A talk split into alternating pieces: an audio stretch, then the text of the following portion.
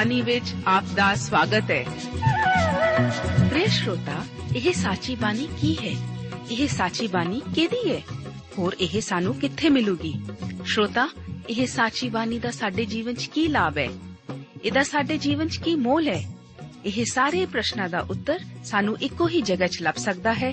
ਹੋਰ ਉਹ ਹੈ ਜੀਵਿਤ ਵਚਨ ਧਰਮ ਸ਼ਾਸਤਰ ਬਾਈਬਲ।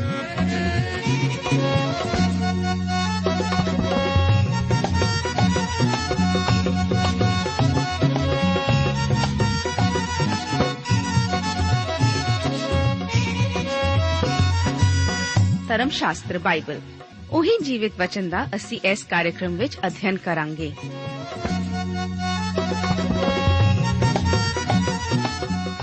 ਤੇ ਹੁਣ ਪਵਿੱਤਰ ਸ਼ਾਸਤਰ ਬਾਈਬਲ ਦਾ ਅਧਿਐਨ ਸ਼ੁਰੂ ਕਰਨ ਤੋਂ ਪਹਿਲਾਂ, ਆਈਏ ਅਸੀਂ ਆਪਣੇ ਮਨਾਂ ਨੂੰ ਤਿਆਰ ਕਰੀਏ ਇਸ ਭਜਨ ਦੁਆਰਾ।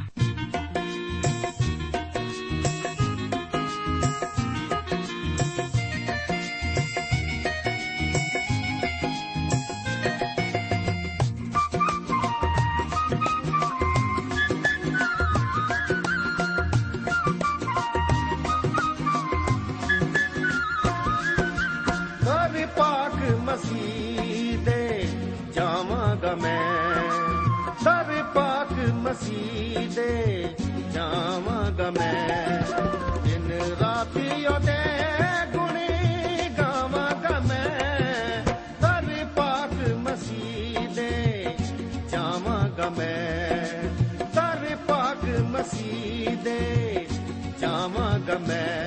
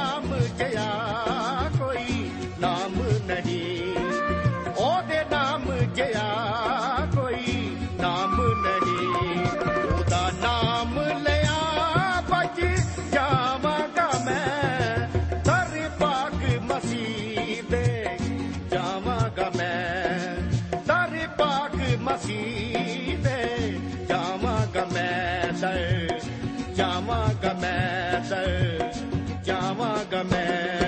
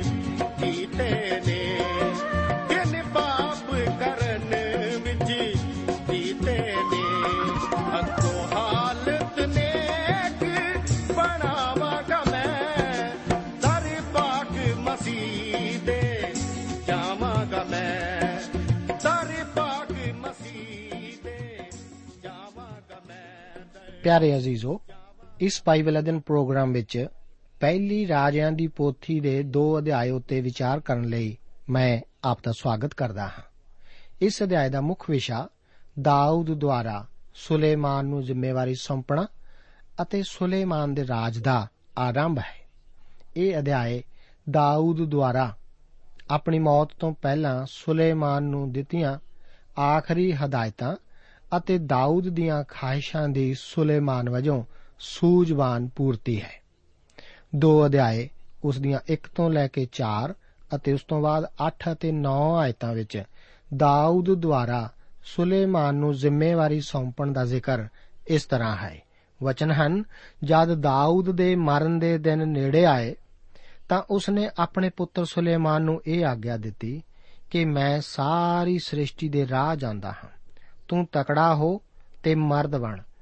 ਅਤੇ ਯਹੋਵਾ ਆਪਣੇ ਪਰਮੇਸ਼ਵਰ ਦੀ ਆਗਿਆ ਨੂੰ ਪਾਲ ਕੇ ਉਹਦੇ ਮਾਰਗ ਉੱਤੇ ਚੱਲ ਅਤੇ ਉਹਦੀਆਂ ਵਿਧੀਆਂ, ਹੁਕਮਾਂ ਨਿਆਵਾਂ ਅਤੇ ਸਾਖੀਆਂ ਦੀ ਪਾਲਣਾ ਕਰਕੇ ਰਾਖੀ ਕਰ, ਜਿਵੇਂ ਮੂਸਾ ਦੀ ਵਿਵਸਥਾ ਵਿੱਚ ਲਿਖਿਆ ਹੈ, ਜਿਸ ਕਰਕੇ ਤੂੰ ਉਸ ਸਾਰੇ ਕੰਮ ਵਿੱਚ ਜਿਹੜਾ ਤੂੰ ਕਰੇ ਅਤੇ ਉਸ ਸਭ ਕਾਸੇ ਵੱਲ ਜਿੱਧਰ ਨੂੰ ਤੂੰ ਮੂੰਹ ਕਰੇ ਸਫਲ ਹੋਵੇਂ ਅਤੇ ਜਿਸ ਕਰਕੇ ਜੋ ਹੋਵਾ ਆਪਣੇ ਉਸ ਵਚਨ ਉੱਤੇ ਟਿਕਿਆ ਰਹੇ, ਜੋ ਉਸਨੇ ਮੇਰੇ ਵਿਖੇ ਬੋਲਿਆ ਸੀ, ਭਈ ਜੇਕਰ ਤੇਰੀ ਸੰਤਾਨ ਆਪਣੇ ਮਾਰਗ ਉੱਤੇ ਧਿਆਨ ਰੱਖੇ ਅਤੇ ਆਪਣੇ ਸਾਰੇ ਮਨ ਔਰ ਆਪਣੀ ਸਾਰੀ ਜਿੰਦ ਨਾਲ ਮੇਰੇ ਅੱਗੇ ਸਚਾਈ ਨਾਲ ਤੁਰੇ, ਤਾਂ ਮਨੁੱਖ ਦੀ ਇਸਰਾਇਲ ਦੀ ਰਾਜਗੱਦੀ ਤੋਂ ਕਦੀ ਕਮੀ ਨਾ ਹੋਵੇਗੀ। ਇਸ ਤੋਂ ਬਾਅਦ 8 ਅਤੇ 9 ਆਇਤਾਂ ਵਿੱਚ ਵਚਨ ਹਨ, ਅਤੇ ਵੇਖ ਬਹਰੀਮ ਦੇ ਬੰਜਾਮੀਨ ਗੇਰਾ ਦਾ ਪੁੱਤਰ ਸ਼ਿਮਈ ਤੇਰੇ ਨਾਲ ਹੈ। ਜਿਸ ਦਿਨ ਮੈਂ ਮਹਨੈਮ ਨੂੰ ਜਾਂਦਾ ਸਾਂ, ਤਾਂ ਉਸ ਮੈਨੂੰ ਸੜਿਆ ਹੋਇਆ ਸਰਾਪ ਦਿੱਤਾ ਸੀ। ਪਰ ਉਹ ਜਰਦਨ ਉੱਤੇ ਮੈਨੂੰ ਲੈਣ ਲਈ ਆਇਆ, ਅਤੇ ਮੈਂ ਉਹਨੂੰ ਯਹੋਵਾ ਦੀ ਸੌਂ ਖਾ ਕੇ ਆਖਿਆ ਸੀ, ਭਈ ਮੈਂ ਤੈਨੂੰ ਤੇਗ ਨਾਲ ਨਾ ਵੱਡਾਂਗਾ ਹੁਣ ਤੂੰ ਉਸ ਨੂੰ ਸਜ਼ਾ ਦਿੱਤੇ ਬਿਨਾ ਨਾ ਛੱਡੀ। ਕਿਉਂ ਜੋ ਤੂੰ ਬੁੱਧਵਾਨ ਮਨੁੱਖ ਹੈ ਅਤੇ ਜੋ ਕੁਝ ਉਸ ਦੇ ਨਾਲ ਕਰਨਾ ਲੋੜੀਂਦਾ ਹੈ, ਉਹ ਤੂੰ ਜਾਣਦਾ ਹੈ, ਸੋ ਤੂੰ ਉਹਦਾ ਧੌਲਾ ਸਿਰ ਲਹੂ ਨਾਲ ਪਤਾਲ ਵਿੱਚ ਲਾਹੀ। ਸਭ ਤੋਂ ਪਹਿਲਾਂ ਦਾਊਦ ਆਖਦਾ ਹੈ ਕਿ ਮੈਂ ਸਾਰੀ ਸ੍ਰਿਸ਼ਟ ਦੇ ਰਾਹ ਜਾਂਦਾ ਹਾਂ। ਇਹ ਮਨੁੱਖ ਦਾ ਰਾਹ ਹੈ। ਰੋਮੀਆਂ ਦੀ ਪੱਤਰੀ 5 ਅਧਿਆਇ ਉਸ ਦੀ 12 ਆਇਤ ਵਿੱਚ ਪੌਲਸ ਰਸੂਲ ਆਖਦਾ ਹੈ ਕਿ ਇਸ ਲਈ ਜਿਵੇਂ ਇੱਕ ਮਨੁੱਖ ਤੋਂ ਪਾਪ ਸੰਸਾਰ ਵਿੱਚ ਆਇਆ ਅਤੇ ਪਾਪ ਤੋਂ ਮੌਤ ਆਈ ਅਤੇ ਇਸੇ ਤਰ੍ਹਾਂ ਮੌਤ ਸਭਨਾ ਮਨੁੱਖਾਂ ਵਿੱਚ ਫੈਲਰ ਗਈ, ਇਸ ਲਈ ਜੋ ਸਭਨਾ ਨੇ ਪਾਪ ਕੀਤਾ, ਮਨੁੱਖ ਦੁਆਰਾ ਮੌਤ ਆਈ ਅਤੇ ਸਾਰੇ ਮਨੁੱਖਾਂ ਵਿੱਚ ਫੈਲਰ ਗਈ, ਕਿਉਂਕਿ ਸਭਨਾ ਨੇ ਪਾਪ ਕੀਤਾ ਹੈ। ਆਦਮ ਦਾ ਪਾਪ ਆਪ ਅਤੇ ਮੇਰੇ ਤੱਕ ਫੈਲਰ ਗਿਆ। ਅਤੇ ਜੇਕਰ ਪਰਮੇਸ਼ਵਰ ਰੁਕਿਆ ਰਹੇ, ਤਾਂ ਅਸੀਂ ਮੌਤ ਦੇ ਦਰਵਾਜ਼ੇ ਵਿੱਚ ਹੀ ਗੁਜ਼ਰਾਂਗੇ। ਅਜਿਹਾ ਕਿਉਂ? ਕਿਉਂਕਿ ਇਹ ਸਾਰੀ ਸ੍ਰਿਸ਼ਟੀ ਦਾ ਰਾਹ ਹੈ। ਇਸ ਜੀਵਨ ਦੇ ਸਫ਼ਰ ਦਾ ਅੰਤ। ਇਹ ਬਹੁਤ ਹੀ ਮਨਭਾਊ ਵਿਸ਼ਾ ਹੈ।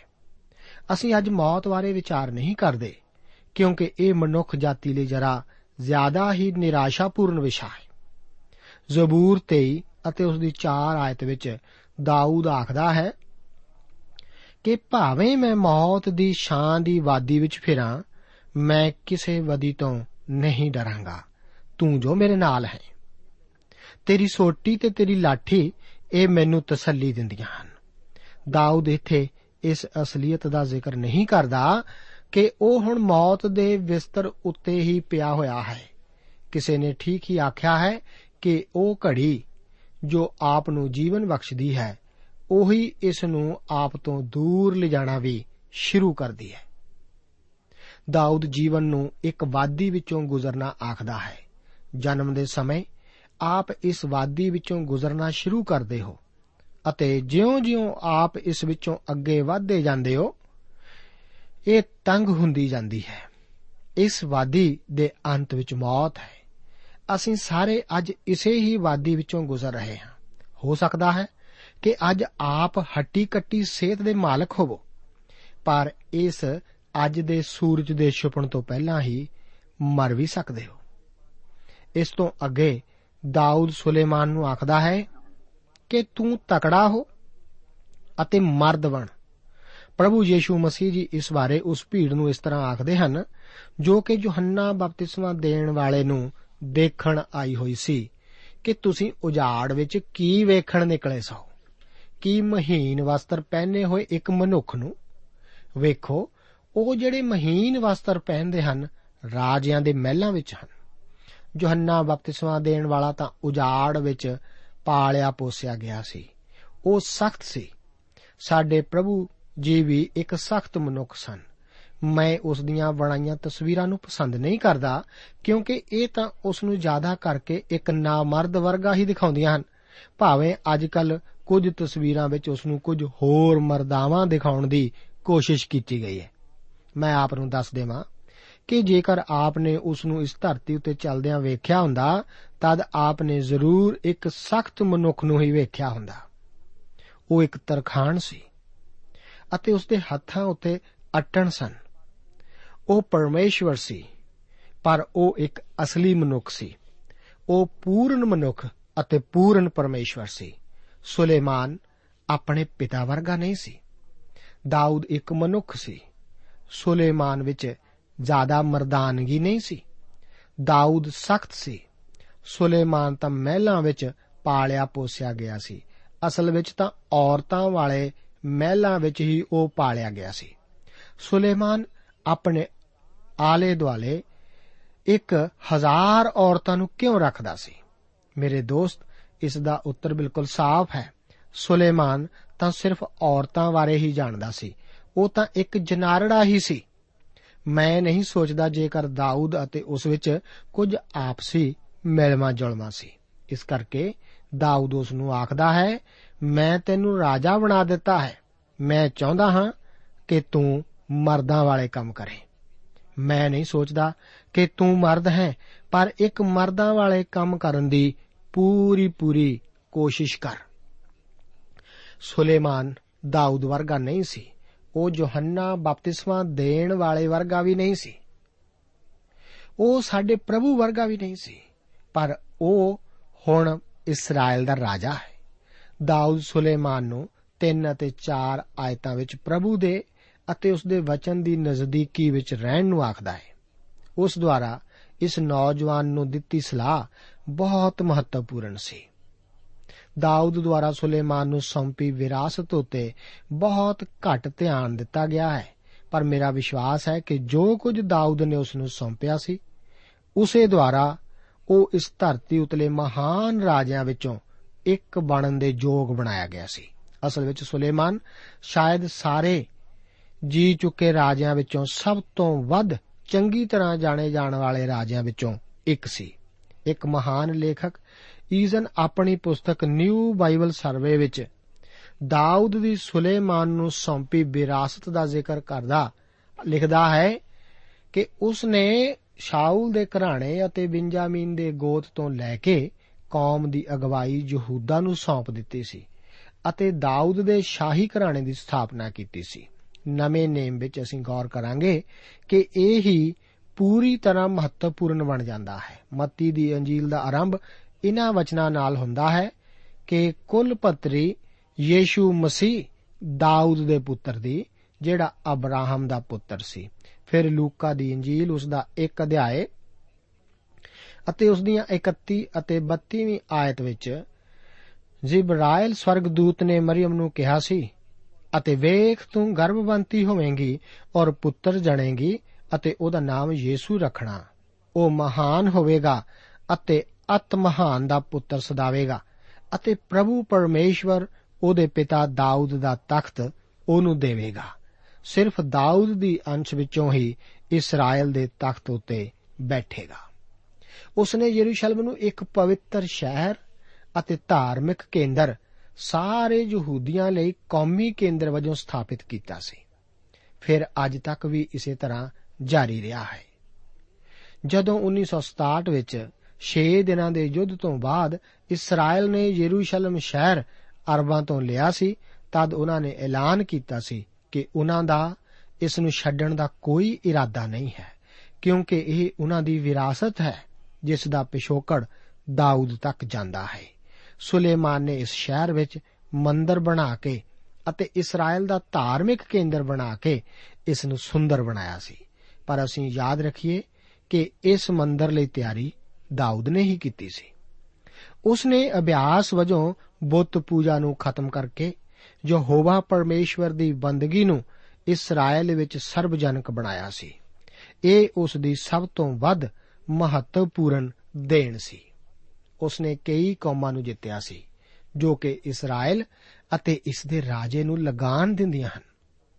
ਉਸ ਨੇ ਇਸ ਦੇਸ਼ ਦੀਆਂ ਸਰਹੱਦਾਂ ਨੂੰ ਦੱਖਣ ਵਿੱਚ ਮਿਸਰ ਤੱਕ ਅਤੇ ਅਰਫਾਤ ਨਦੀ ਤੱਕ ਉੱਤਰ ਅਤੇ ਪੂਰਬ ਵੱਲ ਵਧਾਇਆ ਸੀ। ਦਾਊਦ ਨੇ ਹੀ ਅਸਲ ਵਿੱਚ ਇਸਰਾਇਲ ਦੀਆਂ ਸਰਹੱਦਾਂ ਨੂੰ ਇੰਨਾ ਵਧਾਇਆ ਸੀ, ਜਿੰਨਾ ਕਿ ਉਸ ਤੋਂ ਪਹਿਲਾਂ ਅਤੇ ਬਾਅਦ ਕਦੇ ਨਹੀਂ ਸੀ ਵਧਾਇਆ ਗਿਆ। ਸੁਲੇਮਾਨ ਦੇ ਰਾਜ ਦੇ ਦੌਰਾਨ ਸਾਡੀ ਇਸੇ ਕਰਕੇ ਸੰਭਵ ਸੀ, ਕਿਉਂਕਿ ਦਾਊਦ ਨੇ ਇਸਰਾਇਲ ਦੇ ਵੈਰੀਆਂ ਨੂੰ ਕੁਚਲ ਦਿੱਤਾ ਸੀ। ਭਾਵੇਂ ਦਾਊਦ ਇੱਕ ਵੱਡਾ ਜਨਾਨਾ ਖਾਨਾ ਪੂਰਬੀ ਸਭਿਅਤਾ ਦੇ ਤੌਰ ਤੇ ਰੱਖਦਾ ਸੀ, ਪਰ ਉਸ ਦੀਆਂ ਵਿਦੇਸ਼ੀ ਔਰਤਾਂ ਨਾਲ ਕੀਤੀਆਂ ਸ਼ਾਦੀਆਂ ਜ਼ਿਆਦਾ ਕਰਕੇ ਰਾਜਨੀਤਿਕ ਸਨ ਅਤੇ ਇਸ ਦੀ ਧਾਰਮਿਕ ਅਤੇ ਨੈਤਿਕ ਭ੍ਰਿਸ਼ਟਤਾ ਤੋਂ ਦੂਰ ਸਨ। ਪਰ ਪਰਮੇਸ਼ਵਰ ਨੇ ਦਾਊਦ ਦੁਆਰਾ ਕਈ ਪਤਨੀਆਂ ਨੂੰ ਰੱਖਣ ਨੂੰ ਪ੍ਰਵਾਨ ਨਹੀਂ ਸੀ ਕੀਤਾ। ਅਤੇ ਉਸ ਦੀ ਸਾਰੀਆਂ ਸਮੱਸਿਆਵਾਂ ਹਮੇਸ਼ਾ ਇਸੇ ਕਰਕੇ ਹੀ ਹਨ। ਇਹਨਾਂ ਤੋਂ ਜਨਮੇ ਅਨੇਕਾਂ ਪੁੱਤਰਾਂ ਲਈ ਉਸ ਦੇ ਮਹਿਲ ਵਿੱਚ ਸਮੱਸਿਆਵਾਂ ਰਹੀਆਂ ਸਨ। ਇਹ ਸੱਚ ਹੈ ਕਿ ਦਾਊਦ ਨੇ ਭਿਆਨਕ ਪਾਪ ਕੀਤਾ ਸੀ, ਪਰ ਇਹ ਉਸ ਦੇ ਬਾਦਸ਼ਾਹ ਨਾਲ ਵਿਆਹ ਤੋਂ ਪਹਿਲਾਂ ਸੀ। ਦਾਊਦ ਇੱਕ ਕਵੀ ਅਤੇ ਸੰਗੀਤਕਾਰ ਸੀ ਅਤੇ ਲੋਕਾਂ ਵਿੱਚ ਇਸਰਾਇਲ ਦੇ ਮਿੱਠੇ ਭਜਨਕਾਰ ਵਜੋਂ ਪ੍ਰਸਿੱਧ ਸੀ ਜਿਸ ਨੇ ਘੱਟੋ-ਘੱਟ ਸਾਨੂੰ 73 ਭਜਨ ਦਿੱਤੇ ਹਨ। ਦਾਊਦ ਨੇ ਮੰਦਰ ਦੀ ਯੋਜਨਾ ਬਣਾਈ ਸੀ, ਜੋ ਕਿ ਇਸرائیਲੀ ਕੌਮ ਦੇ ਧਾਰਮਿਕ ਜੀਵਨ ਅਤੇ ਯਹੋਵਾ ਪਰਮੇਸ਼ਵਰ ਦੀ ਵੰਦਗੀ ਨੂੰ ਉੱਚਾ ਮਿਆਰ ਪਿਆਰ ਪ੍ਰਦਾਨ ਕਰਨ ਵਾਸਤੇ ਸੀ। ਭਾਵੇਂ ਉਸ ਨੂੰ ਪਰਮੇਸ਼ਵਰ ਦਾ ਭਵਨ ਉਸਾਰਨ ਦੀ ਆਗਿਆ ਨਹੀਂ ਸੀ ਦਿੱਤੀ ਗਈ। ਭਾਵੇਂ ਉੱਤਰੀ 10 ਗੋਤਾਂ ਅਤੇ ਯਹੂਦਾ ਅਤੇ ਬਿੰਜਾਮੀਨ ਦੇ ਦੱਖਣ ਵਿੱਚ ਦੋ ਗੋਤਾਂ ਵਿੱਚ ਆਪਸੀ ਖਿੱਚੋਤਾਣ ਸੀ, ਪਰ ਆਪਣੇ ਰਾਜ ਦੇ ਦੌਰਾਨ ਇਹਨਾਂ ਨੂੰ ਇਕੱਠੇ ਰੱਖਣ ਅਤੇ ਯਰੂਸ਼ਲਮ ਨੂੰ ਕੌਮੀ ਰਾਜਧਾਨੀ ਬਣਾਉਣ ਵਿੱਚ ਕੋਈ ਖਾਸ ਸਮੱਸਿਆ ਨਹੀਂ ਸੀ ਆਈ। ਦਾਊਦ ਮੌਤ ਦੇ ਦੌਰਾਨ ਇਸਰਾਇਲ ਸ਼ਕਤੀ ਅਤੇ ਫੌਜ ਵਿੱਚ ਸਭ ਤੋਂ ਅੱਗੇ ਸੀ। ਜਿਸ ਸ਼ਾਹੀ ਅਤੇ ਖੁਸ਼ਹਾਲੀ ਦਾ ਆਨੰਦ ਸੁਲੇਮਾਨ ਨੇ ਆਪਣੇ ਰਾਜ ਵਿੱਚ ਮਾਣਿਆ, ਇਸ ਦੀ ਸਥਾਪਨਾ ਦਾਊਦ ਨੇ ਹੀ ਆਪਣੇ ਰਾਜ ਵਿੱਚ ਕੀਤੀ ਸੀ। 8 ਅਤੇ 9 ਆਇਤਾਂ ਵਿੱਚ ਦਾਊਦ ਇੱਕ ਬਦਲੇ ਦੀ ਭਾਵਨਾ ਰੱਖਦਾ ਜਾਪਦਾ ਹੈ, ਪਰ ਅਸਲ ਵਿੱਚ ਇਹ ਅਜਿਹਾ ਨਹੀਂ ਸੀ। ਭਾਵੇਂ ਸ਼ਿਮਈ ਨੇ ਦੇਸ਼ ਧਰੋਹੀ ਹੋ ਕੇ ਦਿਖਾ ਦਿੱਤਾ ਸੀ, ਪਰ ਦਾਊਦ ਦੁਆਰਾ ਉਸ ਨੂੰ ਨਾ ਛੂਣ ਦੀ ਸੌਂ ਖਾਣ ਕਰਕੇ ਉਹ ਸ਼ਿਮਈ ਅਜੇ ਵੀ ਜਿੰਦਾ ਸੀ। ਦਾਊਦ ਆਪਣੇ ਵਚਨ ਦਾ ਪੱਕਾ ਸੀ। ਪਰ ਉਹ ਸੁਲੇਮਾਨ ਨੂੰ ਉਸ ਉੱਤੇ ਨਜ਼ਰ ਰੱਖਣ ਲਈ ਹਦਾਇਤ ਦਿੰਦਾ ਹੈ। ਸੋ ਉਹ ਸਮਾਂ ਵੀ ਜ਼ਰੂਰ ਆਇਆ ਸੀ ਜਦੋਂ ਸ਼ਿਮਈ ਨਾਲ ਸੁਲੇਮਾਨ ਨੂੰ ਉਹੋ ਜਿਹਾ ਹੀ ਵਰਤਾਓ ਕਰਨਾ ਪਿਆ। ਪਰ ਇਹ ਉਸ ਦੁਆਰਾ ਆਗਿਆ ਨਾ ਮੰਨਣ ਅਤੇ ਆਪਣੇ ਆਪ ਨੂੰ ਇੱਕ ਅਸਲੀ ਦੇਸ਼ ਧਰੋਹੀ ਪ੍ਰਗਟ ਕਰਨ ਤੋਂ ਬਾਅਦ ਹੀ ਕੀਤਾ ਗਿਆ ਸੀ। ਦੋ ਅਧਿਆਏ ਉਸ ਦੀਆਂ 10 ਤੋਂ ਲੈ ਕੇ 12 ਆਇਤਾਂ ਵਿੱਚ ਦਾਊਦ ਦੀ ਮੌਤ ਦਾ ਜ਼ਿਕਰ ਇਸ ਤਰ੍ਹਾਂ ਹੈ। ਬਚਨ ਵਿੱਚ ਲਿਖਿਆ ਹੈ, ਤਾਂ ਦਾਊਦ ਆਪਣੇ ਪਿਓ ਦਾਦਿਆਂ ਨਾਲ ਸੌਂ ਗਿਆ ਅਤੇ ਦਾਊਦ ਦੇ ਸ਼ਹਿਰ ਵਿੱਚ ਦੱਬਿਆ ਗਿਆ। ਜਿੰਨੇ ਦਿਨ ਦਾਊਦ ਨੇ ਇਸਰਾਇਲ ਉੱਤੇ ਰਾਜ ਕੀਤਾ, ਉਹ 40 ਵਰੇ ਸਨ। 7 ਵਰੇ ਉਸ ਹਬਰੋਨ ਵਿੱਚ ਰਾਜ ਕੀਤਾ ਅਤੇ 33 ਵਰੇ ਉਸ ਯਰੂਸ਼ਲਮ ਵਿੱਚ ਰਾਜ ਕੀਤਾ। ਤਾਂ ਸੁਲੇਮਾਨ ਆਪਣੇ ਪਿਤਾ ਦਾਊਦ ਦੀ ਰਾਜਗੱਦੀ ਉੱਤੇ ਬੈਠਾ ਅਤੇ ਉਸ ਦਾ ਰਾਜ ਡਾਢਾ ਹੀ ਪੱਕਾ ਹੋ ਗਿਆ। ਦਾਊਦ ਦੀ ਮੌਤ ਵਿੱਚ ਉਦਾਸੀ ਦੀ ਝਲਕ ਹੈ। ਉਹ ਪਰਮੇਸ਼ਵਰ ਦਾ ਇੱਕ ਮਹਾਨ ਬੰਦਾ ਰਹਿ ਚੁੱਕਾ ਸੀ। ਕੀ ਆਪ ਨੂੰ ਦਾਊਦ ਅਤੇ ਬਤਸ਼ੇਬਾ ਦੇ ਪਹਿਲੇ ਪੁੱਤਰ ਬਾਰੇ ਯਾਦ ਹੈ? ਉਹ ਥੋੜੇ ਦਿਨਾਂ ਦਾ ਹੋ ਕੇ ਹੀ ਮਰ ਗਿਆ ਸੀ। ਦਾਊਦ ਨੇ ਉਸ ਬਾਰੇ ਕਿਹਾ ਸੀ ਕਿ ਉਹ ਕਦੇ ਵੀ ਮੇਰੇ ਕੋਲ ਨਹੀਂ ਆਵੇਗਾ, ਪਰ ਮੈਂ ਉਸ ਕੋਲ ਆਪਣਾਗਾ। ਹੁਣ ਦਾਊਦ ਉਸ ਬੱਚੇ ਕੋਲ ਜਾ ਰਿਹਾ ਹੈ। ਆਪਣੇ ਪਿਤਾ ਤੋਂ ਬਾਅਦ ਸੁਲੇਮਾਨ ਹੁਣ ਰਾਜਗੱਦੀ ਉੱਤੇ ਬੈਠਦਾ ਹੈ। ਪਰ ਸਲਤਨਤ ਜਾਂ ਰਾਜੇ ਦੇ ਬਦਲਣ ਸਮੇਂ ਹਮੇਸ਼ਾ ਹੀ ਹੁੱਲੜ ਅਤੇ ਮਹਾਨ ਤਬਦੀਲੀਆਂ ਹੁੰਦੀਆਂ ਆਈਆਂ ਹਨ। ਹੁਣ 13 ਆਇਤ ਤੋਂ ਅੱਗੇ ਲਗਾਤਾਰ ਸੁਲੇਮਾਨ ਦੇ ਰਾਜਗੱਦੀ ਉੱਤੇ ਬੈਠਣ ਦਾ ਜ਼ਿਕਰ ਹੈ। ਭਾਵੇਂ ਸੁਲੇਮਾਨ ਰਾਜਗੱਦੀ ਉੱਤੇ ਬਿਰਾਜਮਾਨ ਹੋ ਚੁੱਕਾ ਹੈ, ਪਰ ਅਦੋਨੀਜਾ ਨੇ ਅਜੇ ਰਾਜਾ ਬਣਨ ਦਾ ਖਿਆਲ ਨਹੀਂ ਤਿਆਗਿਆ। ਉਹ ਬਾਦਸ਼ਾਹ ਨੂੰ ਅਜੇ ਵੀ ਮਨਾਉਣ ਲਈ ਚੱਕਰ ਮਾਰ ਰਿਹਾ ਹੈ। ਉਹ ਆਖ ਰਿਹਾ ਹੈ ਕਿ ਉਹ ਸੁਲੇਮਾਨ ਨਾਲੋਂ ਜ਼ਿਆਦਾ ਪ੍ਰਸਿੱਧ ਹੈ ਅਤੇ ਲੋਕ ਉਸ ਨੂੰ ਰਾਜਾ ਹੋਣ ਦੀ ਤਰ੍ਹਾਂ ਚਾਹੁੰਦੇ ਸਨ। ਉਹ ਅੱਗੇ ਹੋਰ ਆਖਦਾ ਹੈ ਕਿ ਰਾਜ ਤਾਂ ਮੈਥੋਂ ਲੈ ਹੀ ਲਿਆ ਗਿਆ ਹੈ। ਇਸ ਕਰਕੇ ਹੁਣ ਮੇਰੀ ਇੱਕ ਛੋਟੀ ਜਿਹੀ ਅਰਜ਼ ਹੀ ਹੈ। ਮੈਂ ਅਭਿਸ਼ੇਕ ਨੂੰ ਆਪਣੀ ਪਤਨੀ ਬਣਾਉਣਾ ਚਾਹੁੰਦਾ ਹਾਂ। ਯਾਦ ਕਰੋ ਕਿ ਅਭਿਸ਼ੇਕ ਨੇ ਆਖਰੀ ਦਿਨਾਂ ਵਿੱਚ ਦਾਊਦ ਦੀ ਸੇਵਾ ਕੀਤੀ ਸੀ। ਉਹ ਜਾਣਦਾ ਸੀ ਕਿ ਇਹ ਇੱਕ ਢੀਠ ਬੇਨਤੀ ਦੇ ਬਾਰੇ ਸੁਲੇਮਾਨ ਆਪਣੀ ਮਾਂ ਨੂੰ ਨਾ ਨਹੀਂ ਕਰੇਗਾ।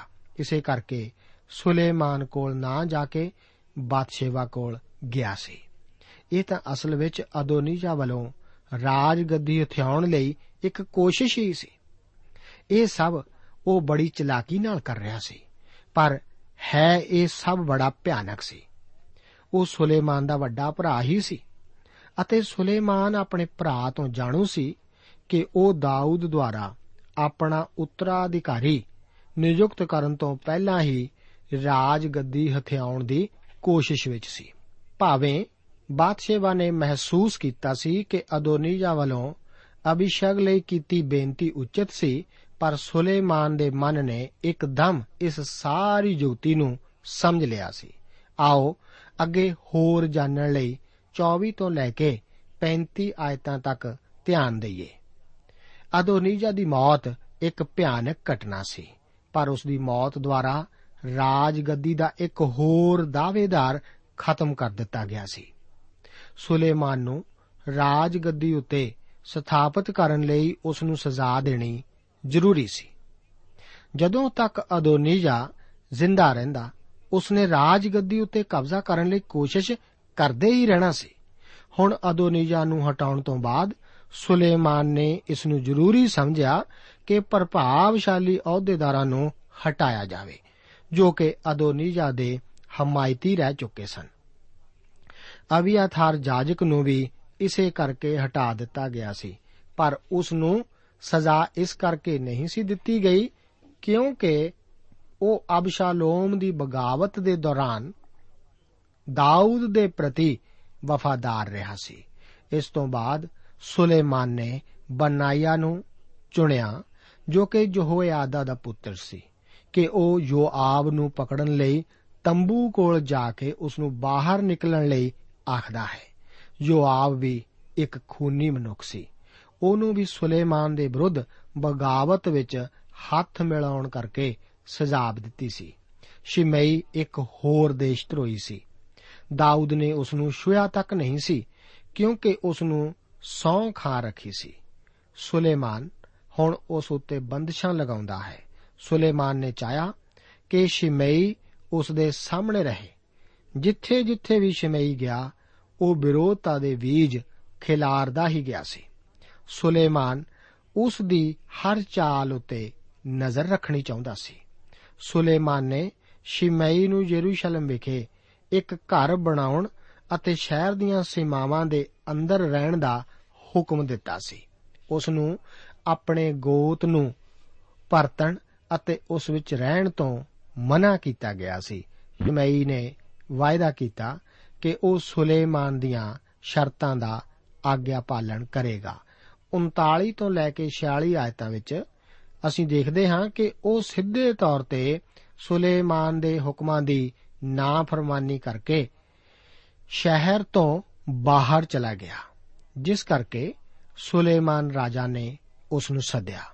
ਸ਼ਿਮਈ ਦੀ ਮੌਤ ਨਾਲ ਸੁਲੇਮਾਨ ਨੇ ਆਪਣੇ ਪਿਤਾ ਦਾਊਦ ਦੁਆਰਾ ਸੌਂਪੀ ਜ਼ਿੰਮੇਵਾਰੀ ਨੂੰ ਪੂਰਾ ਕੀਤਾ।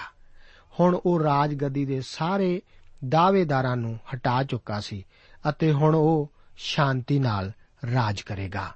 ਕੀ ਆਪ ਨੂੰ ਆਪਣਾ ਵਾਅਦਾ ਯਾਦ ਹੈ? ਆਪ ਆਪਣੇ ਇਸ ਪ੍ਰੋਗਰਾਮ ਨੂੰ ਸੁਣਨ ਤੋਂ ਬਾਅਦ ਆਪ ਨੂੰ ਮਿਲੀਆਂ ਵਰਕਤਾਂ ਲਈ ਸਾਡੇ ਨਾਲ ਸਾਂਝਾ ਕਰਨ ਵਾਸਤੇ ਆਪਣੇ ਪੱਤਰ ਸਾਨੂੰ ਜ਼ਰੂਰ ਲਿਖੋ।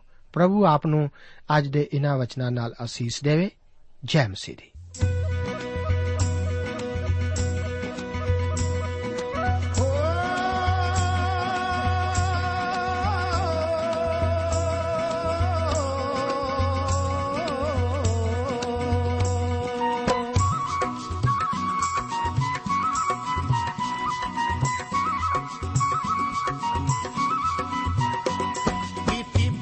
ਫਜ਼ੂਲ ਤੇਰੀ ਬੰਦਿਆ ਕੀਤੀ ਬੰਦਗੀ ਫਜ਼ੂਲ ਤੇਰੀ ਬੰਦਿਆ ਇਹ ਭਾਵੇਂ ਲੱਖ ਵਾਰ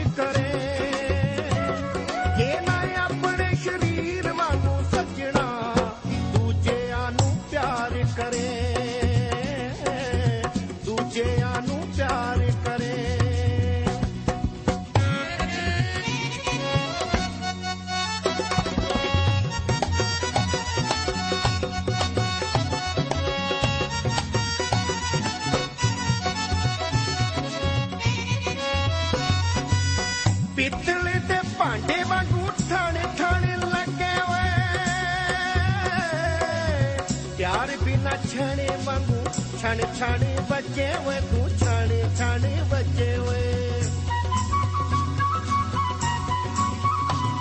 ਭਾਵੇਂ ਗਿਆਨ ਦਾ ਤੂੰ ਭੇਤ, ਸਾਰਾ ਜਾਣਨਾ ਭਾਵੇਂ ਗਿਆਨ ਦਾ ਤੂੰ ਭੇਤ, ਸਾਰਾ ਜਾਣਨਾ ਤੇ ਭਾਵੇਂ ਪ੍ਰਚਾਰ ਕਰੇ ਇਹ ਨਾ ਆਪਣੇ ਸ਼ਰੀਰ ਵਾਂਗੂ ਸੱਜਣਾ, ਦੂਜਿਆਂ ਨੂੰ ਪਿਆਰ ਕਰੇ। ਦੂਜਿਆਂ ਨੂੰ ਪਿਆਰ ਕਰੇ।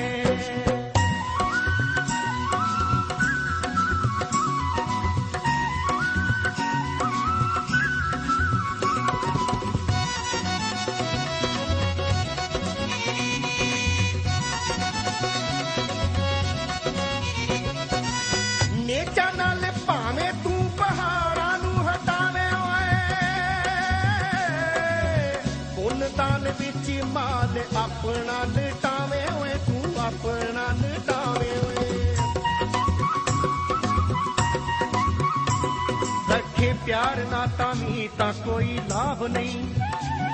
ਰੱਖੇ ਪਿਆਰ ਨਾ ਤਾਂ ਵੀ ਤਾਂ ਕੋਈ ਲਾਭ ਨਹੀਂ। ਚੰਗੇ ਜੇ ਬਿਮਾਰ ਕਰੇ। ਜੇ ਨਾ ਆਪਣੇ ਸ਼ਰੀਰ ਵਾਂਗੂ ਸੱਜਣਾ, ਦੂਜਿਆਂ ਨੂੰ ਪਿਆਰ ਕਰੇ। ਦੂਜਿਆਂ ਨੂੰ ਪਿਆਰ ਕਰੇ।